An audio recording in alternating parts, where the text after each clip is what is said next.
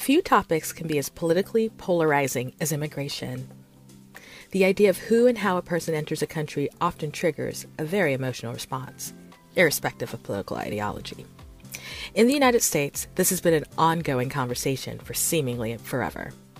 As a nation whose very foundations have been built on immigration, legal, illegal, and forced, every presidential administration has had to grapple with the issue. But in recent years, it has become a mainstay topic in political theater, particularly when you talk about the undocumented. As you can imagine, for obvious reasons, it can be difficult to get exact numbers. But as of right now, it is estimated that anywhere between 3.2 and 3.5 percent of the US population is living without legal status. That translates to somewhere around 10 to 12 million people. And of those, approximately 600,000 of them are estimated to be black individuals. It is for this reason that the UndocuBlack Network was formed, a community based organization that addresses the nuanced experiences of the black undocumented population in the United States. Patrice Lawrence currently serves as co director of the organization, and in this episode shares her personal insight as well as the stigma and the stress of being undocumented. She explains the complexity around the different types of immigration statuses, the impact of the day to day when you're unauthorized, and how anti black sentiment can further exasperate an already tenuous situation. As we like to say around here, international mobility happens for all kinds of reasons, and today we're exploring one version that sometimes makes for uncomfortable conversations. Welcome to the Global Chatter.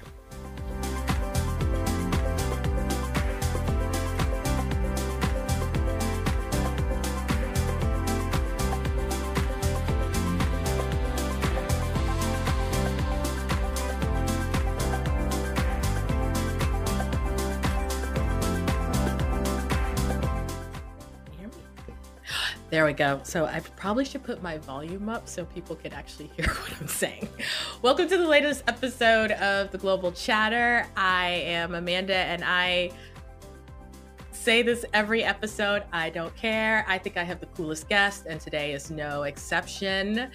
I am with Patrice Lawrence of Undocu Black, and I am excited about this discussion. Um, those of us, uh, you know, if you found me, you know the Black expat. We talk about Black mobility, uh, but Black mobility happens for a bunch of reasons.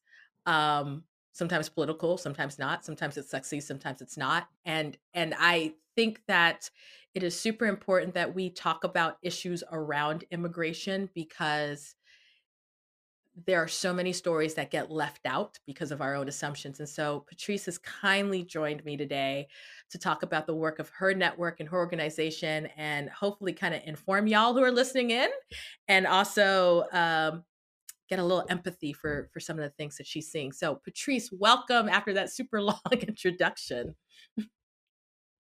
Thank you for having me. The pleasure is mine. Yeah, so I, I, you know, I always like to start because uh the nature of this podcast, people just like to know where people are. So, where are you currently located? I'm in the DMV area. Uh, so DC, Maryland, Virginia. There you go. for those for the people who are not in the states and the people who are not American are like, what is the DMV? Yeah, we we were talking offline because some of y'all know DC girl here who was born lived in Virginia, lived in Maryland. So this is that's probably outside of where I live right now, my favorite part of the United States, just because it's home for me. Um, I know other people have their own thoughts about DC, but I think if you see DC the way some of us see it, uh, you would love it too. But that's neither here nor there. So, all right, Patrice, let's let's get started. So, you know, I, I, there's an intro that, of course, is recorded separate from this, but I love for people to kind of tell in their own words about about the projects and the missions that they they are working on. And so, let's talk a little bit about your work. What what is Undocu Black? What is Undocu Black? So we're a network. We're Undocu Black Network. Um, we are a community of Black and undocumented folks, currently or formerly. Um, so that includes different types of people people who have DACA, which is more popularly known, things like temporary protected status, which is a little less popularly known. But mm-hmm. for instance, Haitians have TPS, some mm. Haitians mm. do. Um, it's something that you, uh, it's like a protection if you had like a natural disaster and you were here present in the United States. We extend it as well to like asylees, refugees. And then a lot of us who have none of those and are just undocumented. We came to the US at some point mm-hmm. and um, our paperwork expired for one reason or another, or maybe we didn't have to begin with. And so the broad term is undocumented. Mm. And uh, I mean, you know this because of the work that that that you do. Without a doubt, it's often a politically hot topic, right? Like it's it's a sensitive topic. Immigration is a hot topic, and I guess just from the stuff that you're doing, can you kind of paint a picture for us? Because I, I'm American, and, and whatever. Let's let's exclude my international experiences for whatever. Um, I'm American, but I'm I'm first gen, and so I know how complicated the immigration process is in this in this country. But can you kind of paint the picture of sort of why someone might be undocumented, and at least in the work that you're seeing? Yeah. Where are you from, Amanda? If you don't mind me asking. Sure. So first gen, um, families from Cameroon, West Africa. So I know hey. a lot about immigration. yes, yes. Yeah. And a lot going on. Yeah. Yeah. Cool. Um so there's different ways, right? So there's different think of all the different ways that people can enter the United States. Mm-hmm. Right? Yeah. So how is it possible? Like um airplane, by land, uh, so crossing some border, either the northern border, the Canadian border, or the southern or southwest border, um, going up through uh, Texas, California, mm-hmm. or um, or by sea, right? Yeah. All right. So the whole thing about undocumentedness truly is created, right? For those of us who know a little bit about history, you think about like the wet foot, dry foot policy. You remember learning about that? With the whole thing where America will accept Cubans if mm. they come by boat to the shores of Florida. But if you're Haitian and you come to the boat to, to the shores of Florida, you don't get accepted, right? yeah, yeah. That's all political. That's all political. That was all created because um you know, America wanted to be the force that was fighting communism. So yes, we will rescue the poor Cubans who come to the shores and make them American and that process is a little easier. They can get asylum, they can be able to be processed. Mm-hmm. Um, so that's one way. Mm-hmm. But that doesn't happen for Haitians, who yeah. some of whom still enter the United States that way. And America says, well, yeah, we don't really we've we've messed up your country enough, and that's just it. Like, we don't really need your people. um, and then there's some of us who arrive by airplane, and so we had like a visa, maybe a student visa, maybe a temporary visa, because like you know, that it's very tight to even get a visa in the first place. So we yeah. are talking about people of a certain socioeconomic class yeah. a lot of times, yeah. like with access um, in the first place. And you come, and a lot of us actually don't know what the rules are or don't know what the system setup is and assume, well, I can adjust my status to be um, someone who's living here for a very long time, working, going to school, and it will be fine. Well, you're undocumented because your visa expired and you don't have common status anymore. And so your freedom is limited. And I think that's just the biggest piece about being undocumented that's a little different from anything else is the fact that you no longer are free to travel because the United States initiated this thing in 1996. So when I was seven, um, that said that if you overstay a status by a certain amount of time, you are banned from the United States for three or 10 years. Right, it's called the three and 10 year bar. And so if you leave, you can leave, but you can't come back, right? And of course, we know that for the United States, like they say that like 10 years, but a lot of people never are able to come back. And the way, of course, the United States is connected to all the other countries in the world, they ask, right? And you probably have done visa applications where they ask, Have you ever overstayed a visa? Have you ever, where are you applying from now? What do you have there? And so the implications are very far reaching. And I think that's when you start to come into the undocumented world. When you add race on top of it and mm-hmm. ethnicity, right? Then that's the Black experience. And so that's the intersection that we fall at the middle of. And that and that's the point that I I'm glad you went there that I was really intrigued by because of what your focus is, that intersection. Why and it sounds like a weird question to ask, but why the focus on on on sort of the black undocumented experience and and this is kind of the second part to it, what is a little bit different that maybe what you may see from the um from the from the black undocumented experience that may be different from maybe other groups if there are any? Yeah. Um why? Why is simple? We were a bunch of folks that were experiencing you know how like the conversations happening right now with like black lives matter and like police and all this and okay you know how we're all having the same conversation yeah. right? Yeah. But black people are having it just a little bit different. Yeah. It's no different. It really is no different when it comes to immigration. There are different fact patterns that make up our lives. There are different places we come from. There are different ways that we are experienced in the world and there's different ways that racism and anti-blackness really clashes into who we are and so UndocuBlack was created actually first as the Undocumented and Black Convening in January of 2016. Mm-hmm. And we had about uh, 70 folks who uh, convened at a secret location in Miami. For real, it really was secret. And um, and then a few months later, we formed what was called the UndocuBlack Network. But we started first of wanting to be together and coming out of an experience of uh, needing to convene space for people that had this similar identity. Now, there's still multiple identities between us, right? Because Black is not a monolith, right? So there are people who are from Africa, people who are from the Caribbean, people are even from Europe, right? But are ethnically Black or they went there for some reason. And then folks who are queer, and we've got different ages and all of that. So there's so many identities in there but trying to live in other immigration spaces that were definitely not black and not predominantly black and did not cater to us um, was just not it. We needed a safe space to be.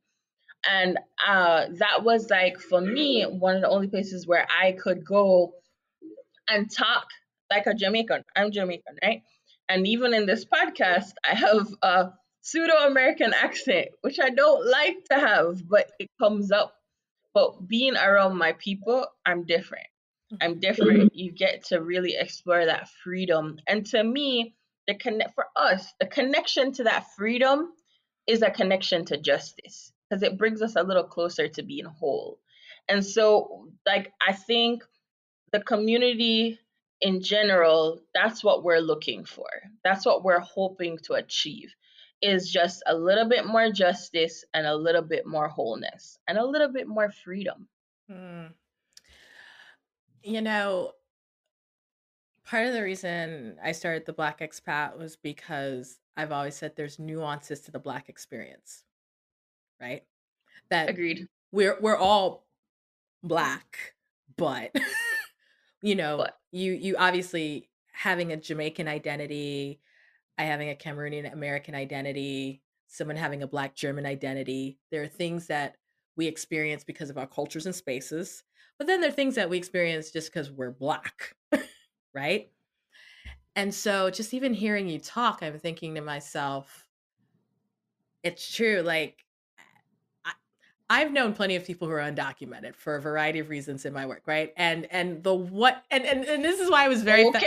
this is why I was and this is why you know someone, I know right? no I, I oh I know more than one. I know okay. all kinds of people. But here's the thing that is so fascinating, right? Is that when we have a picture in the United States of who is undocumented first, Yeah. There is a stereotype. Mm-hmm. And there is a particular stereotype. Unfortunately, especially for those of the folks who are more Latinx presenting, you know, and, and I this is crazy. I did actually did an interview yesterday for the podcast, and I don't even know if it made it onto the interview. No, it did because I'm keeping it in.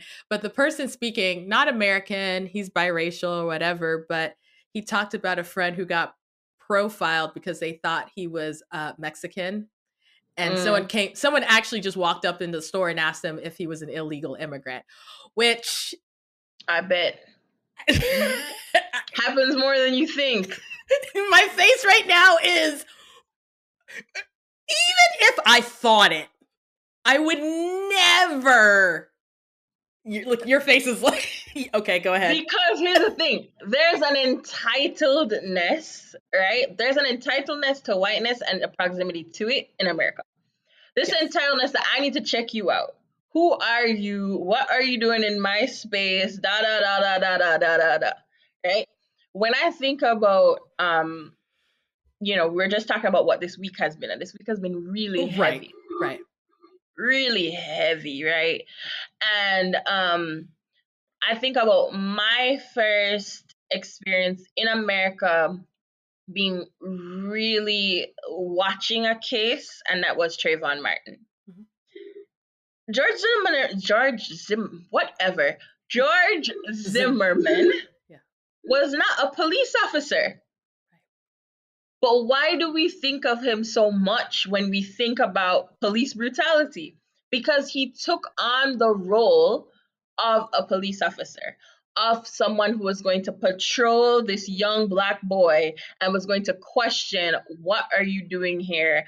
And he just felt as if Trayvon did not belong, that he was not supposed to be there, that he did not belong. And you extend that, and it's just like every other layer. It's every other layer. And so um that's the reason, for instance, where if I get stopped by the police, I'm also light skinned.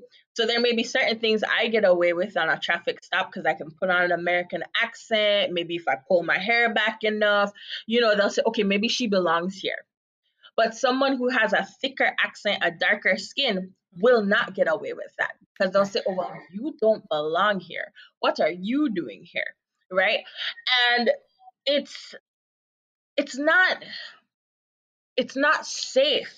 It's not safe for us. It's not safe. And it's not a way to be in community. And it's really not a way to achieve any type of freedom for anyone, right? Yeah. And so before Black was formed, it was actually right after the Freddie Gray murder mm-hmm. in Baltimore, right? And so um, our co-founders, some of them are from the DMV area as well, and they were discussing that whole thing that was going on with the police in some of their immigrant spaces, and they didn't have the same analysis. Why? Because they were lacking the lens of looking through it as a black person. Mm-hmm. And so it's just, you know, it's all related. It's really, really all related. And when we talk about language, like, mm-hmm. you know, mm-hmm. I was talking about this with um with with, with my team member who who who, yeah. who you've been conversing with. This word expat, boy, it blows me. I was like, what is this? and why is it that some people get to be an expat and the rest of us get to be an undocumented immigrant? What what is there? I know one thing that's there. It's like freedom. I no longer have freedom to roam the world, right? And I used to have that freedom before because mm-hmm. uh, I came here around 15 years ago. So I was kind of an adult as a teenager. Mm-hmm. So in my teenage years, I was able to roam the world. I can't anymore, you know, and that robs you of something in like a way that is so deep, I can't explain.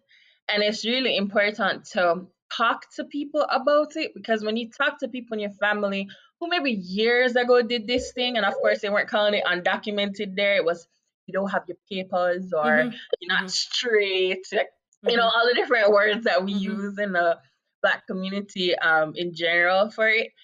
And then they'll say, well, it's just how it is. You knew what you get yourself into. Ah, keep quiet, don't say nothing. And that doesn't help me because I am repressing those emotions and repressing what I'm feeling.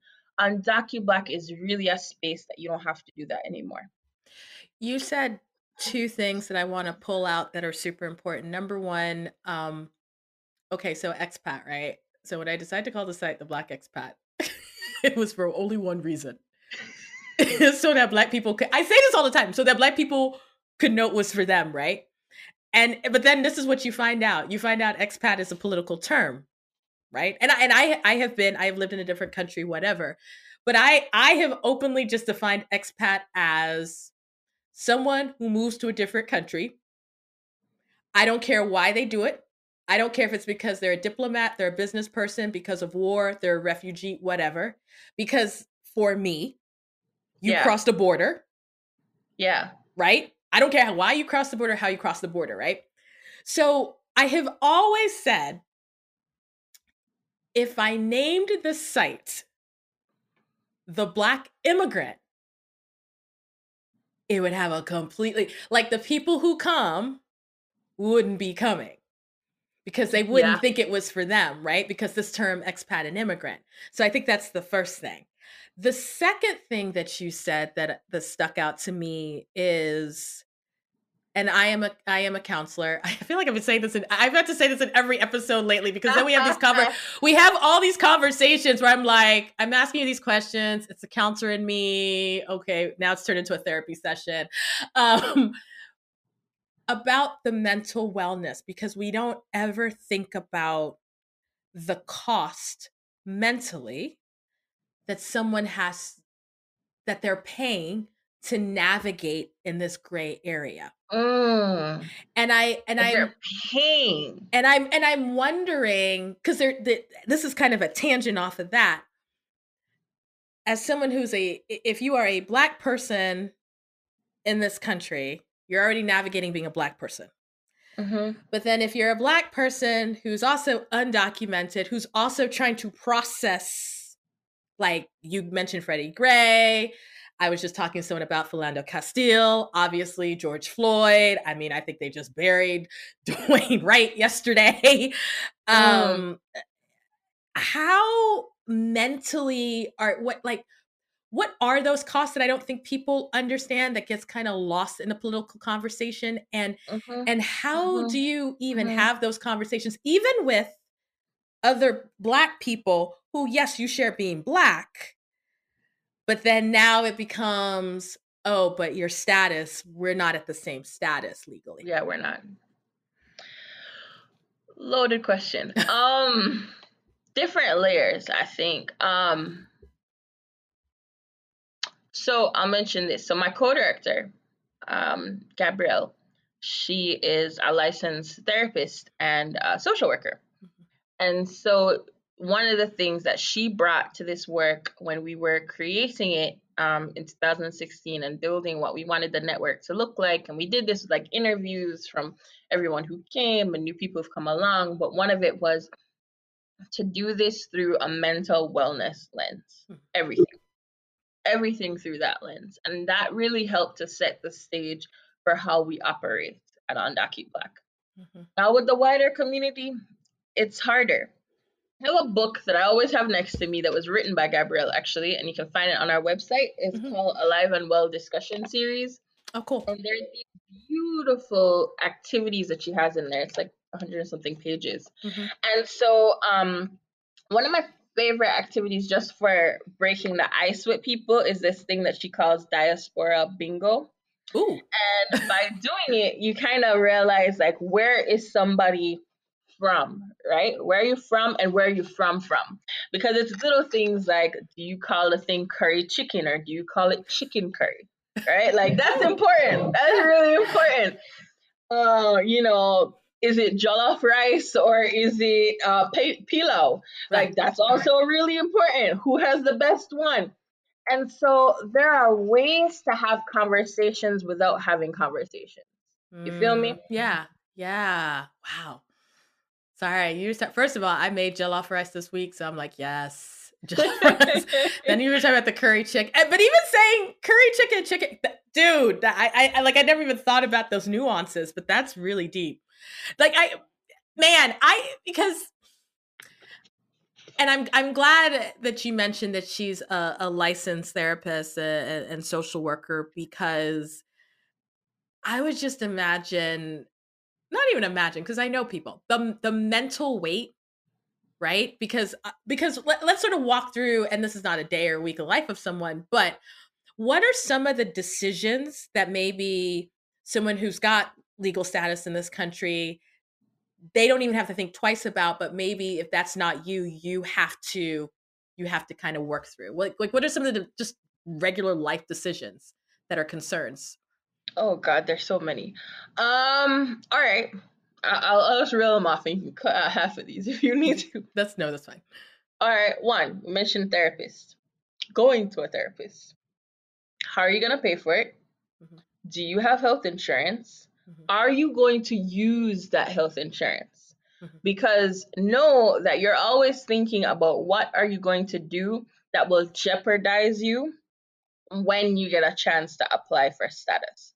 So by that I mean when you go for a green card, uh-huh. Uh-huh. they're asking you all the questions. You have mm-hmm. to do a health physical exam, you have to go to the doctor. They're assessing everything about you.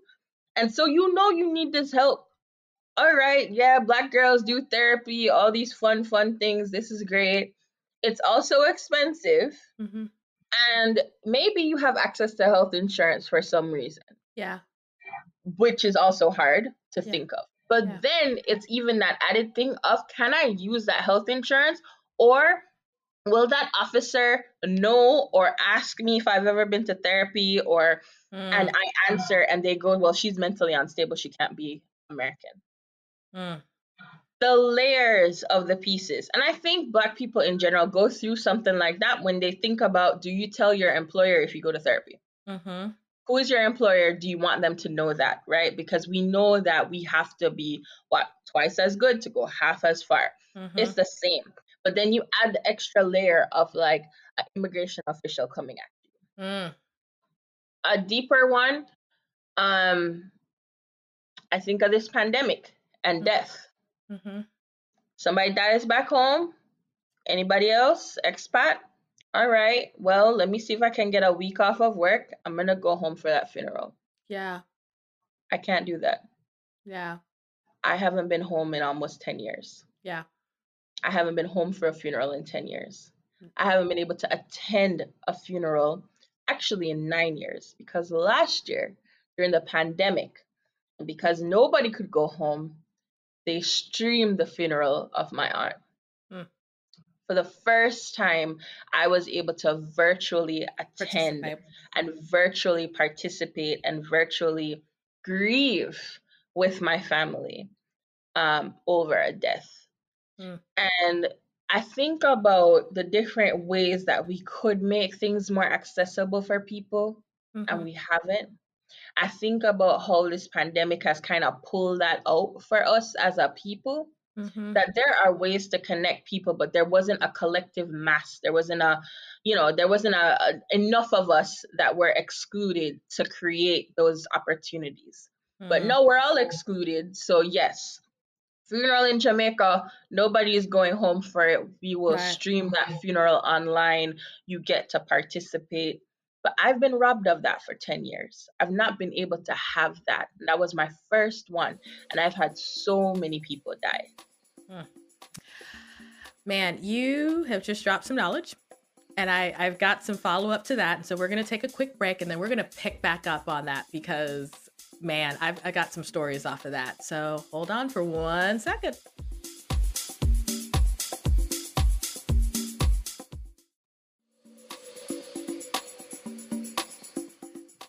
All right. So I, you know, I was saying offline how I hadn't even considered as, as there's a lot of things I considered about this, but I hadn't considered the mental health. And then you brought up obviously a family member passing in the last year and obviously them being inclusive in terms of allowing you to see the funeral and it's funny because earlier this year i like i'd released like five stories on migration black migration that people should watch like recent stories and one of them and it has nothing to do with the us but it is about being undocumented. She is in france she's cameroonian and, and she's a hairstylist. And if you ever mm. get a chance to see this, it's listed on our site. If you look for like five movies on Black migration, wherever I wrote the article, and she talks about the same thing you were talking about in terms of, I think her mother died, but she had been undocumented at that point, maybe five, eight, ten years in France, and there was just no way. And then there was a point, and I am saying it's France, it might be the Netherlands, it's somewhere in the EU. Um, I just remember it being in French, but oh, sorry, it's a lie, Belgium. Uh, but um, but then on top of that, there was a scene, and, and, it's not a movie. This is the thing. This is actually a Cameroonian film, like a documentary. So yeah. it's not a movie at all. Yeah. And so you start to hear all these people coming into her hair shop, right? Because it's like, you know, barbershops and hair shops for black folks, right? You yep. hear all the stuff. So they're telling all the tea and everyone's talking about their immigration status. And then there's this point where there's a rumor that police were checking immigration status in that strip. And there's this scene where the woman who's recording, and she's legal, basically gets to just stand there while the owner has to leave because they're looking because they're mm-hmm. looking to check papers because there was rumors because it's a highly immigrant area there's rumors that there's undocumented folks, right? And mm-hmm. so mm-hmm. people are getting arrested or whatever. And you're watching it in real time. And so when I'm asking that question about the weight which I think you so perfectly like described, people don't understand that this doesn't get turned off right like in terms of in terms of your day to day it's not like you get to put this on a shelf and it doesn't impact the decisions or your livelihood or whatever. And years ago i worked in college access and i remember someone from my old church was like hey we have this family we want to work with you we want to work with you and i worked with like 95% of them were black kids and uh, i remember the person said yeah there's the kid's super smart we just can't figure out why you know mom's confused about getting him into college or whatever and they were west african mm-hmm. and so mm-hmm. i said so i said sure i'll work with them because you know it was a it was a private company so whatever mm-hmm what I realized is that they hadn't told this white couple that the son was undocumented. Yep. Mom, mom was documented, son was not. And so and even that which was even big. Right, they don't, tell their, that. they don't, don't tell their kids. That's yeah. possible. You don't even yeah. think it's possible. Oh no, I've worked with families where full disclosure, part of the household is documented, part of the household is not. Like some kids are because mom and dad came at a certain point. You know, the kids who were born here, they have status, but then an older child or the older siblings are not, right? Or one parent is or not. So people don't understand how common it actually is to have mixed document status, status households. Like I'm like, uh oh no this is probably the most common thing you will ever see and and i just remember working at the time and it was just when you know, I was in Virginia, so Virginia was trying to figure out if a student would get in state because, you know, you know this international rates to go to a state school are it. If it was even, it's not out of mm. state. Out of state is hard, right? So in state is like next level level of money. And we were trying to figure out what school could take this young man who was a smart, talented young man, but he didn't have a social security number. Yeah. Right.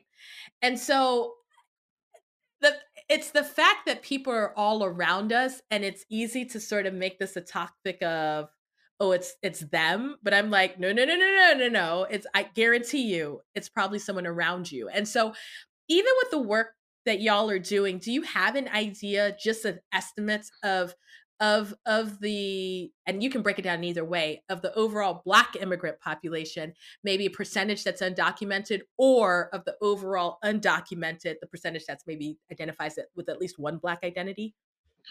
Um i know what the i think it's pew institute mm-hmm. research. Yeah yeah. Um and their numbers are about 600000 i think it's 612000 if i'm not mistaken undocumented black people in the country no, I'm assuming those are people who came from predominantly black countries, and so that's how mm. they tiered them. Gotcha. Uh, we all know about like there are black people in Latino Everywhere. countries too, eh? Right? and in other places too, and they don't always count that. But no, it's about six hundred thousand um, people across the country. Um, and I don't know all that it has, but I think those are just people who don't have anything at all. It doesn't even count other folks who may be like asylees or something. Got oh, so that so, so that could be tiered out separately. Mm-hmm. Okay. Could you just, for clarification for the audience, just ex- tier explain the nuance? Yeah, sure. So asylee, you uh, presented like at the border or on airplane or at some point in the United States that you um, need protection and uh, want to apply basically for a green card for asylum because of persecution or um, fear for your life, discrimination, something in your home country, there's like a credible fear interview that you actually have to do with the immigration officer, and then they decide whether or not they're going to give it to you. So you can apply for it um, within a year of coming to the United States, is the current law. Uh, okay. It's an international law, and it's something um, that is uh, internationally agreed to that the US routinely violates. And then being undocumented is just that you had a status expire. So you could have had a status expire, like a visa status expire, and then apply for asylum because it expired perhaps within the year. There's certain nuances that sometimes there may be exceptions, but someone who is an asylee may not call themselves undocumented because they may not have had a status in the first place or whatever, but UndocuBlack, we fold it all in because at some point you were in some limbo status. At some point you were in an in between stage. Same for folks who are refugees. And so for refugees, they actually have to be, um, they have to pass a bar with the UN, with the United Nations that says that they, uh, you know, pass the bar and uh, they place them in countries. So the US actually gets a very limited number of refugees and that's one of the current battles that we're having with Biden because he was supposed to bring that number back up. Trump basically brought it all the way down to zero, and activists are trying to get it back up to like around 100,000, and he's just not having it. But in terms of a share of the world, the US gets a really small share of refugees, most refugees actually go to a place that's close to their home country. So um, a nearby country like Jordan has like a really high number of refugees, for instance, and there are places in Europe that have high, higher numbers um, when you compare it to their uh, population. And thank and thank you for that clarification because I don't think there are people who necessarily realize that undocumented and asylees could there's there's a difference between you had status and it expired and of course in one where you're you're trying to pass that international bar.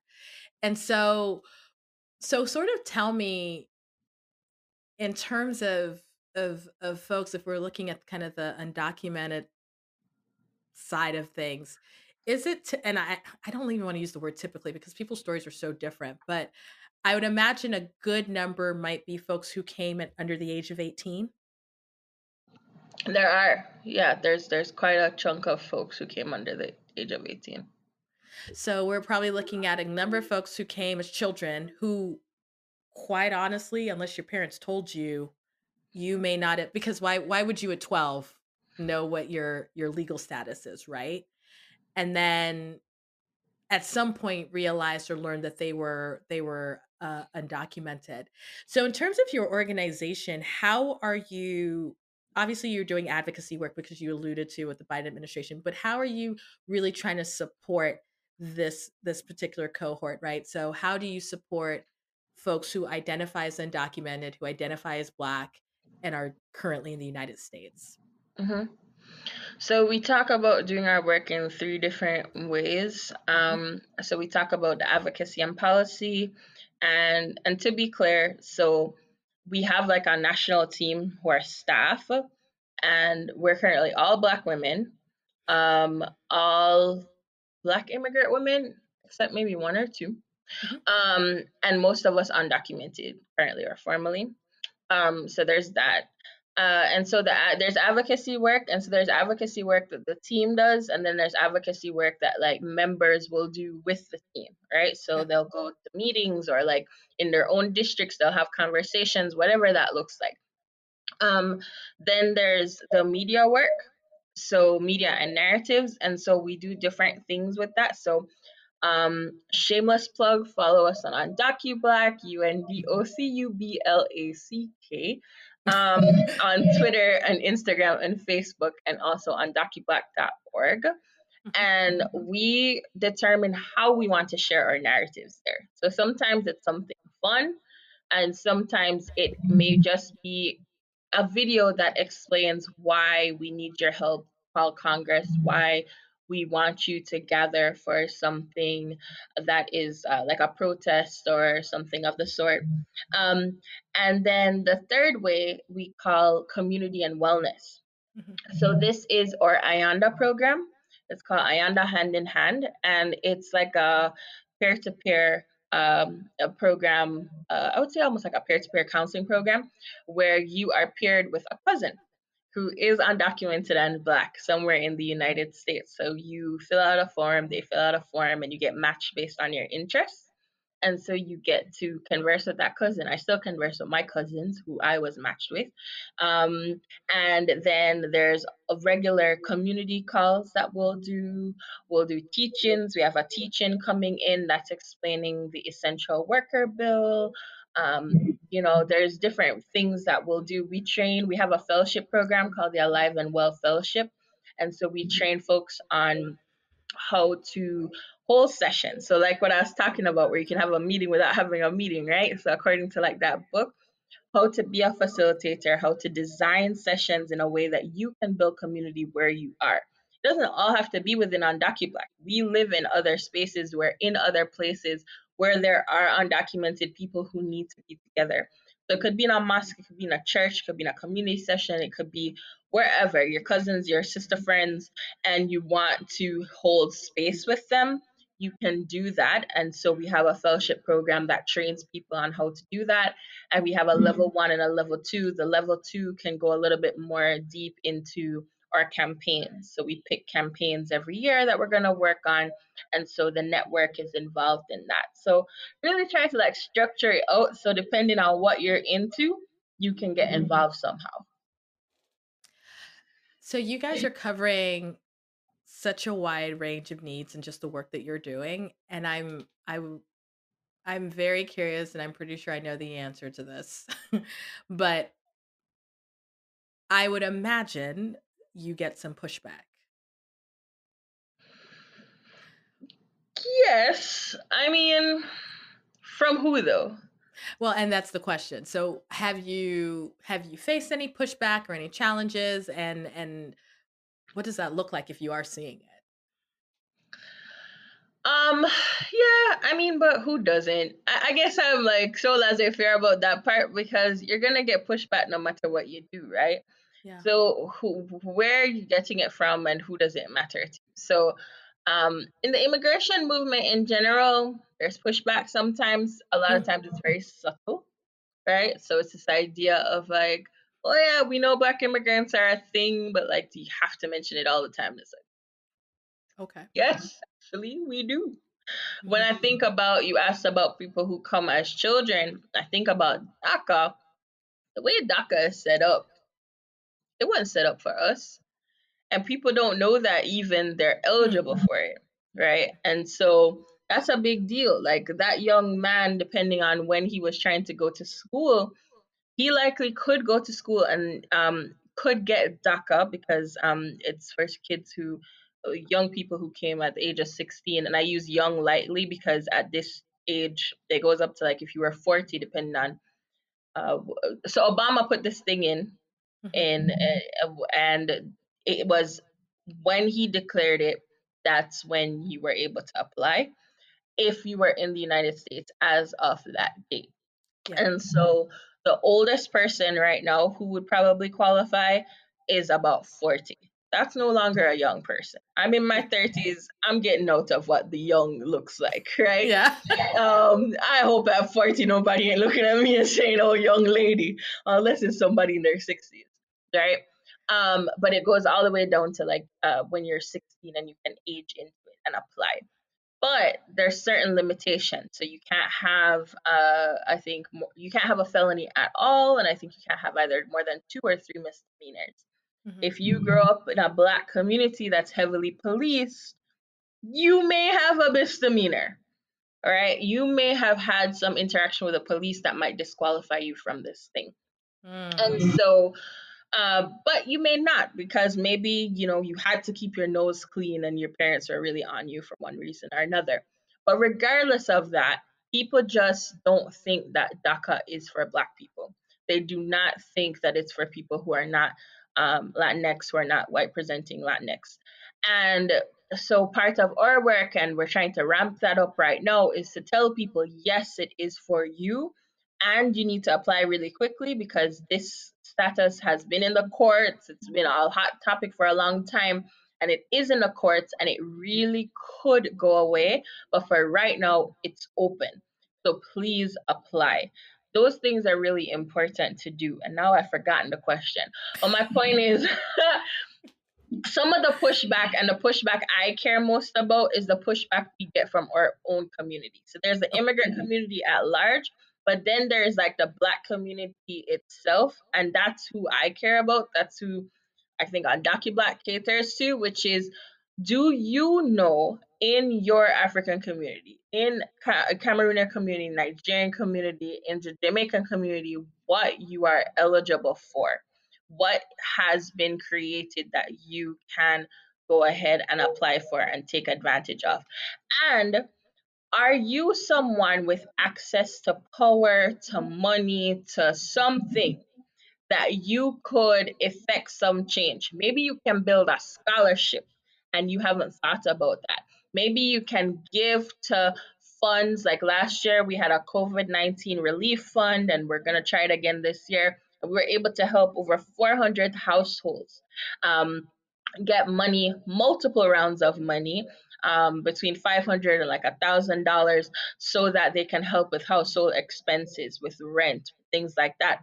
And that was made possible by people giving. And what we saw a lot of people do was they would give and they would get their uh, their employers to match that giving. Yes, do that. These corporations make tons of money and they want to get that tax write off. Get us that tax write off. Please do. You give your $500 and make them match it however many times they want to and make it 5000 and go benefit five families.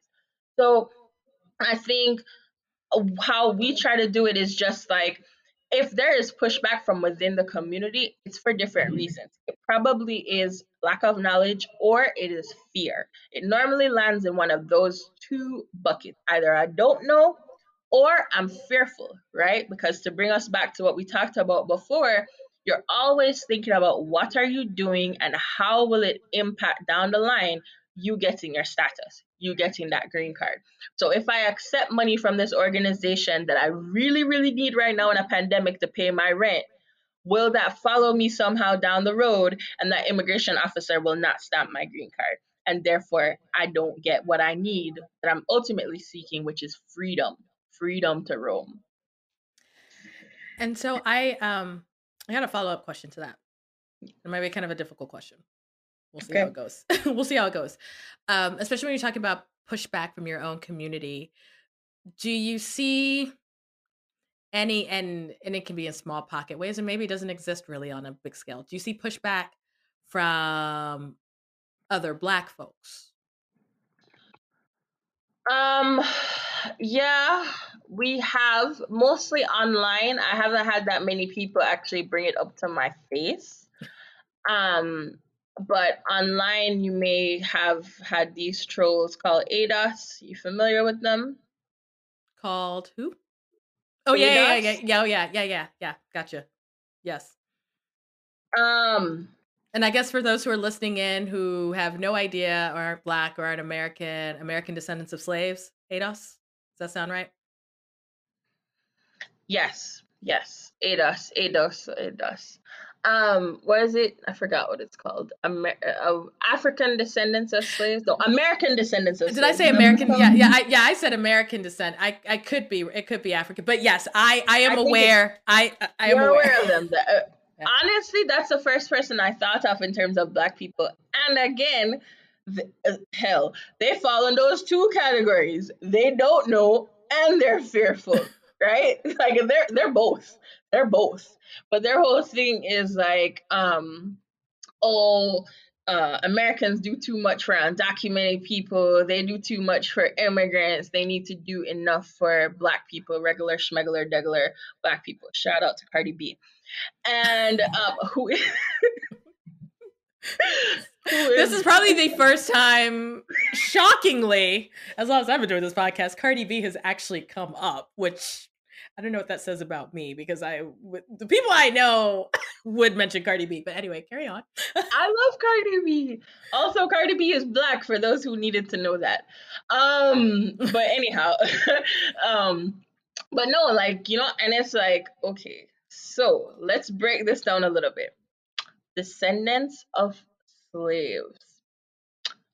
Do you know what we are? We are descendants of slaves. Anybody from the Caribbean, we're descendants of slaves. Black people did not magically show up in the Caribbean. We were forced and dragged and brutalized and beaten and had to fight for freedom just like black people in the Americas had to do, right? So let's get that part straight. Two, I ain't trying to get your money. If you try to get your reparations, go get your reparations. You ain't gotta give it to me. It's cool. Let the Jamaican government fight the British. Cool. Secondly, like, you know, what are you fearful of? Like, do you know who we are? So I've done like um I've done events on like Twitter. I did one with the Congressional Black Caucus actually, and people were uh, where the ADOS people were under it. Like, Oh, da, da, da, da, da. Why are they talking about black immigrants? Why are they talking about black immigrants? And it's a scarcity mentality thing, right? It's like everybody wants a piece of the pie. What pie? There's a whole factory that makes these pies. You know, what kind of pie you like, sis? Go get it. You know, we don't have to we don't have to to limit ourselves. And I want us to think um about that and where that even comes from. Where does that construct comes from come from that we have to limit ourselves to this one thing? That's some internalized oppression shit. And it follows you whether you were born in america or you were born in cameroon or you were born in jamaica it follows you and you have to break free of that. You have to break free of that. You have to emancipate your, your, yourself from mental slavery right? Um shout out to bob marley. Hey. Um but you know so i don't know like there's been different pushback. There's been pushback from black people but a lot of times after you have a conversation with them and you break down one of those two things what are you fearful of and what don't you know they're like oh i get it and then they start to connect and realize, I know someone who's undocumented. It's like, yeah, I know you do. I know you do. I know you do. You just told me your family's from Trinidad. I know all of them didn't come with no green card. Somebody wasn't straight. Look that through. Ask that auntie who don't talk about that 10 year period of her life and don't talk to that ex husband because he held things over her. Why did he hold things over her, sis? Why? Why? So, so you're talking, and um, here's here's what's going through my mind and you're right. If we there there are two things. Number one because historically the US government has done the black populations and honestly the native populations and a whole bunch of other populations wrong that Everybody. the reparations that should and and and and I here's the thing eh, I am I, I do think reparations are important and, and some people could get bent out of shape about this, but I'm I'm of the opinion that if the UK just finished paying people who had businesses or whatever in African colonies up in 2015 but didn't actually pay the people who were the labor or mm-hmm. you know or in the US where they paid or or there was money given to slaveholders right but was not given to the actual labor, you can't say that reparations is not a thing. Reparations has always been a thing. It's just a matter of what you call it, right? Mm-hmm, mm-hmm. So so that's the first thing. So I think that when when a group has not gotten what they feel they've deserved, this is in general black for the work and the labor and the effort that they've put in, there is a sensitivity, right, to this question of, okay, you guys look like you're just coming from here. Why do you get a piece of the pie? Now, the flip side is because immigration, you have to ask yourself, why do people need to immigrate from where they were? And and nine times out of ten, get your face. Nine times out of ten, they're leaving a former colony by a aforementioned European nation, which then did not leave them in the best condition for them to build up their country so that they would not have to come to the West. So, really, if okay. we look at this full circle, everybody's just trying to get what they should have got but didn't get. Now, now I know politically some people are going to get bit out of shape out of it, but I just, I just, I, and I, but I'm keeping it in the context of sort of the trolls that you've had to deal with, right? Yeah. Because, because let's be honest there are going to be people who hear this and have heard hear you speak or whatever and are just going to be like well i don't even think we should pay attention to you we haven't taken care of the black people here. I'm like well honestly there are a lot of groups that need to be taken care of and i think we can walk and chew gum right? And and if you've never experienced the us immigration system until you experience it I've seen it adjacent. Once again, I was born in the States, so I, I haven't had to go through it, but I've watched everyone, almost everyone in my family go through it and a whole bunch of other people. It is not as simple as just the way people think it is. And in some cases, sometimes it's just easier to go to other, if you have access to other countries, because the US is very lengthy and very complicated. And so, so I find it really funny about the the kind of the money aspect because you're right. I think there there's a scarcity, but I'm like, why is there a scarcity? And who told us there was a scarcity? And who's making uh, us think it was uh. scarce? Uh. But okay, okay, okay. they created that scarcity, right?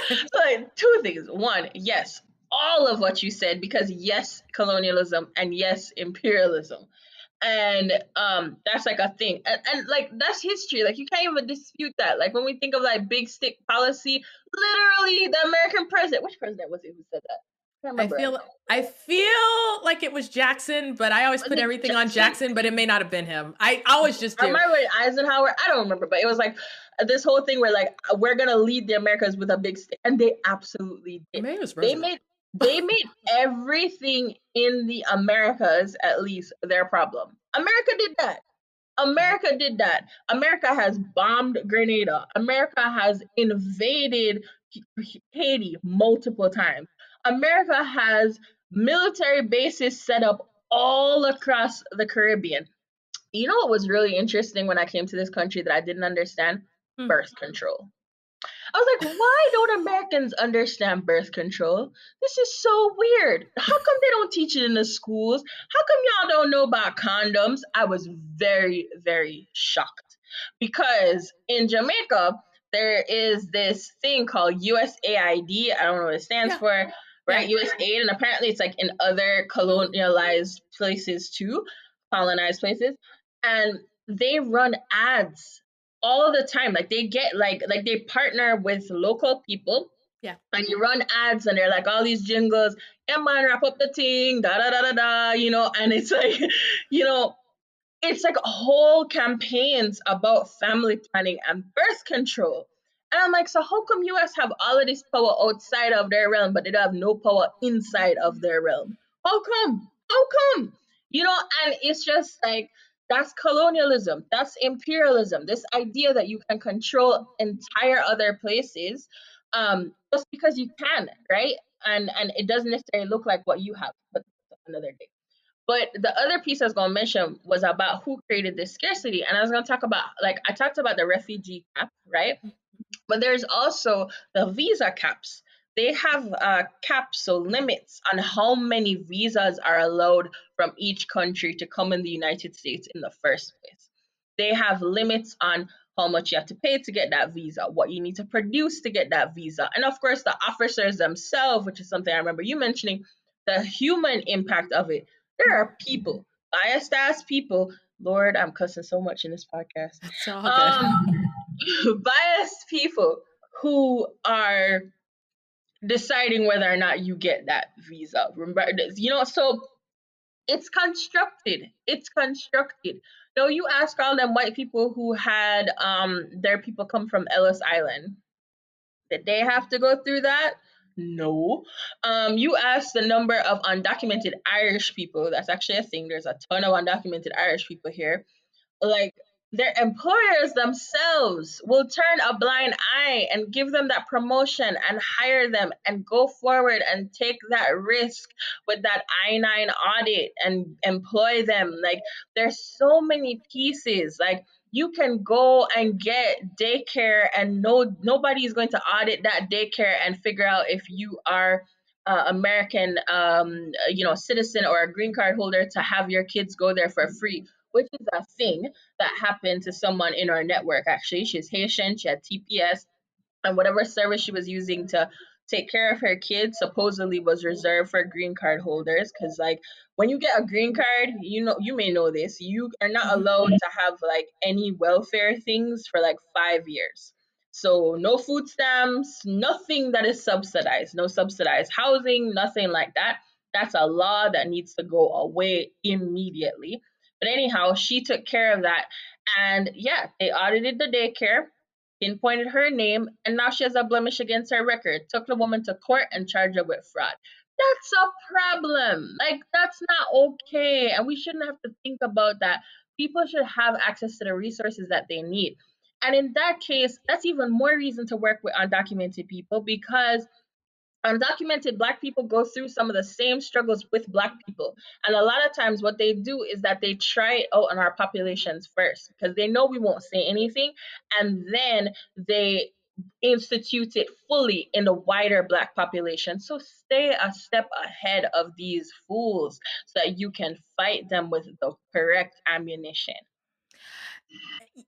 So you mentioned the irish which i'm now now now i'm like down this rabbit hole uh so we're and you and so you're talking like 2021 there's a good number of i mean I'm not, i don't doubt this but there are a good number of people who are irish who are in the us who are undocumented and, and so i feel like i say this to people all the time you would be surprised the number of white people who are undocumented in the us white european folks mm-hmm. were here for a variety of like for the reasons everybody else is here right? Like they overstayed a visa. That's that's a huge common thing right? So maybe they came on a tourist visa or whatever a short-term visa and never left right?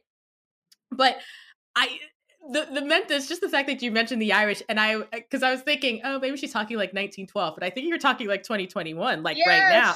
2021 right now. There's a whole slew actually, and Congress knows about them because what's his face? Paul Ryan tried to sneak a bill in through um, Congress, and I think it actually passed the House or something, but it didn't hit the Senate to legalize undocumented Irish people. I'm not lying. I swear, look it up. No, but let me ask you this because now we've gotten we've gotten off the reservation, uh, and there are Black Irish folks. I there's a group I call follow that's Black and Irish, and they're cool. But anyway, uh, what is the how are they going to try and sneak that? Like, what what is the? Uh, were they just coming here for opportunity and just didn't leave, and he he just figured? I mean, I don't know. I figure they become document undocumented like the rest of us do. like the point is, they had an advocate in Congress, right? And, Paul Ryan. This this man who blocked everything immigration related except when it was for white people. I think about that too with TPS for Venezuela, and I kid you not, I was in a Senate meeting a few years ago when like Venezuela, the whole stuff was going yeah. on, and uh, staffer actually said, "Yeah, you know, like I thought that we could have at least gotten from Venezuela. It's not like there's any black people there," and I was like, "Sure, sure." But it's all about perception. So in the same way that there's black Irish, the perception that Paul Ryan had was not that there were black Irish, but that he was gonna benefit the good old white people. Let's help the good old white people. It's a similar thing for Venezuela. These aren't the black people of Haiti who are, you know, invading our borders and are no, actually scratch that, don't say that. But these aren't the black people of Haiti who have fought and who are you know, really uh, rebellious and so will probably cause havoc. They're the good, good people of Venezuela and their socialism, and we must fight it. So let us make sure that we take care of those people. Trump gave deferred enforced departure, DED, to them. And then Biden came in and gave TPS, the first country. He was like, let's come in, let's make sure you're okay. As he reinstated TPS for Haitians, No. Has he reinstated uh, TPS for Nepalese? No. Like, there's has he given TPS to Cameroon and Mauritania that we've been fighting like crazy to get? No. Why? Because they're black. Or there's a president of blackness, and there ain't nothing they could gain for it. But hey, let's do Venezuela because you know, fight communism. I have a terrible story. I have a terrible story. Uh, long story short, because I don't want to put my friend on blast who works for the US government. But no, it wasn't her. It wasn't her. It was she was the one telling me the story and was it last year or 2 years ago and I don't I don't even think people understand this where she wor- she works at for the State Department in an embassy. Uh-huh. We'll just say on the uh-huh. continent. I won't say where. Uh-huh. But had uh-huh. to deal with a situation where they had deported three gentlemen from the US to this African country that she's in. Uh, but them dudes were like from Trinidad. They had never been to the continent. And I don't know how you missed that these black people no that's what i'm saying these black people were not even west african now i've, I've given way too much but uh she was like she had to go in and be like, uh, y'all have deported people to the wrong country. You literally put them on a flight to Africa. And if you were going to deport them, it was to the Caribbean, which is where they they needed to be. I mean, and I thought to myself, how is this happening? And you would think this is a story from like some old literally this was like 2020 or 2019 where she was trying to untangle and just the conversation she was having with people and the callousness and just the whole disregard and and the inability to see the seriousness of the fact that not only because let's be honest deportation is traumatic Very. but not but not only have you and deported, detention well and not only have you done all of that homie this is like 1862 all over again you can just go drop them off in an African country and, and and and hope for the best. And I'm thinking to myself, I am so livid on the behalf of these men. I don't even know who they are. And thank God you are a good-hearted person, but everybody else was just like, well, you know, just whether or not they were in the country legally or not does not mean that you need to put aside your humanity. Yes, and what is legal anyway? But that's a whole nother story. so, because the law should not be a shackle, but that's a whole nother story for a whole nother day. But anyhow, it happens a lot more than you can think. There's a Somali 93 that was made popular in I guess it was 2018. It was one of those first um um deportations. But anyways, they couldn't land in Somalia, so they dumped a bunch of them in Kenya. Uh, they have done that as well with Mauritanians. They can't drop them in Mauritania, so they drop them in Morocco or Senegal. And it's like, oh well, you know, you'll figure it out. Um, which, ironically, probably is safer to be in Senegal than Mauritania if you're black and Mauritanian and you were being deported. But besides the point, but it happens a lot because they don't take care. They don't take care to figure out what it is that they're doing. I would be fascinated to know what the what what the numbers look like and no one has this documented i'm sure appropriately but white folks who are deported and deported to the wrong country? But I'm sure not. Yeah, well, I don't know. Maybe. I, um, ICE lies. ICE doesn't care about anybody. ICE is Immigration, Customs, and Enforcement for anyone who's listening. And um, maybe I don't know. The numbers are there because they have it per country. But I don't know in terms of if they did it to the wrong place. That may be harder to find. Maybe you have to do like a FOIA request. But hey, if somebody's bored, you're you can go find the information. Go get you a um a CD-ROM drive because that's the way how this government sends the FOIA reports. They're such Mm. You know, like they really could just put it on a flash drive so it's easy to access. No, they send it via CDs, and there will literally be a three-page document on this big CD ROM. Okay, I had to get an external hard drive to read them. Um, but pro tip: if you plan to get some information from the government, buy yourself an external hard drive so that you can um, read them CDs, have some fun. So we're always here about helpful information, and that was the tip that nobody knew they needed. So, so, but Patrice, tell tell everyone once again um, as we wrap up, where can they find you, your organization, and also mm. what are ways that people can support? Cool. Um, so you can find us on uh oh, we have a TikTok now. Yes, we have a TikTok now. Um, UndocuBlack, U N D O C U B L A C K, undocumented and black had a baby on Black. On um, Twitter, TikTok, Instagram, and Facebook. You can also follow us undocublack.org. Um, I would say Instagram and Twitter probably have the most up to date stuff. Um, so you can support when we start with our COVID 19 fund again. Uh, go give some money, go give them coins. Um, we have an upcoming training on the 28th. I don't know when this airs, but if it airs in time, go to that training.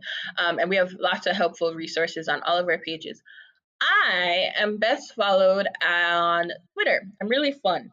UndocuBlack underscore Pat is my name on Twitter, P-A-T, UndocuBlack underscore P-A-T on Twitter, and uh, that's probably where you will find my musings and my thoughts, and happy to engage. Well, thank you so much for some, for telling the story, for all the information you've shared. I think that this is just so important. So I'm, I'm glad you've given us the time for this. And we will make all the contact information available in the show notes. Um, so if you are looking to find her and you couldn't write it all down, show notes, it'll be on the website. It'll be everywhere that we're, we have our podcast. So thank you for coming on. Thank you for having me. This was fun. Let's do it again. Man. We can talk about food next time. Right? Yes. Y'all, y'all are listening right now, but ooh, we should do a live event. We should. We should do a live event. But thank you for listening. Thank you for listening to Global Chatter, and I'll catch you next time.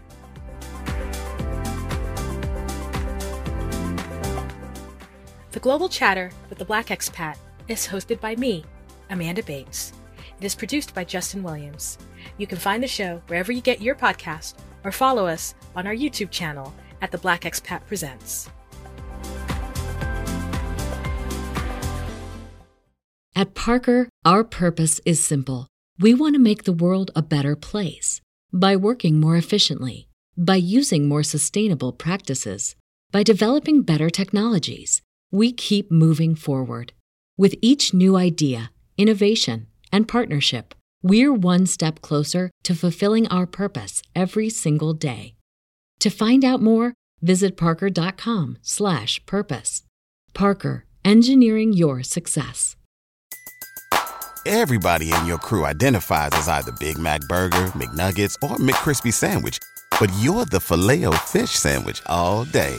That crispy fish, that savory tartar sauce, that melty cheese, that pillowy bun. Yeah, you get it. Every time. And if you love the filet of fish, right now you can catch two of the classics you love for just $6. Limited time only. Price and participation may vary. Cannot be combined with any other offer. Single item at regular price. Ba da ba ba ba.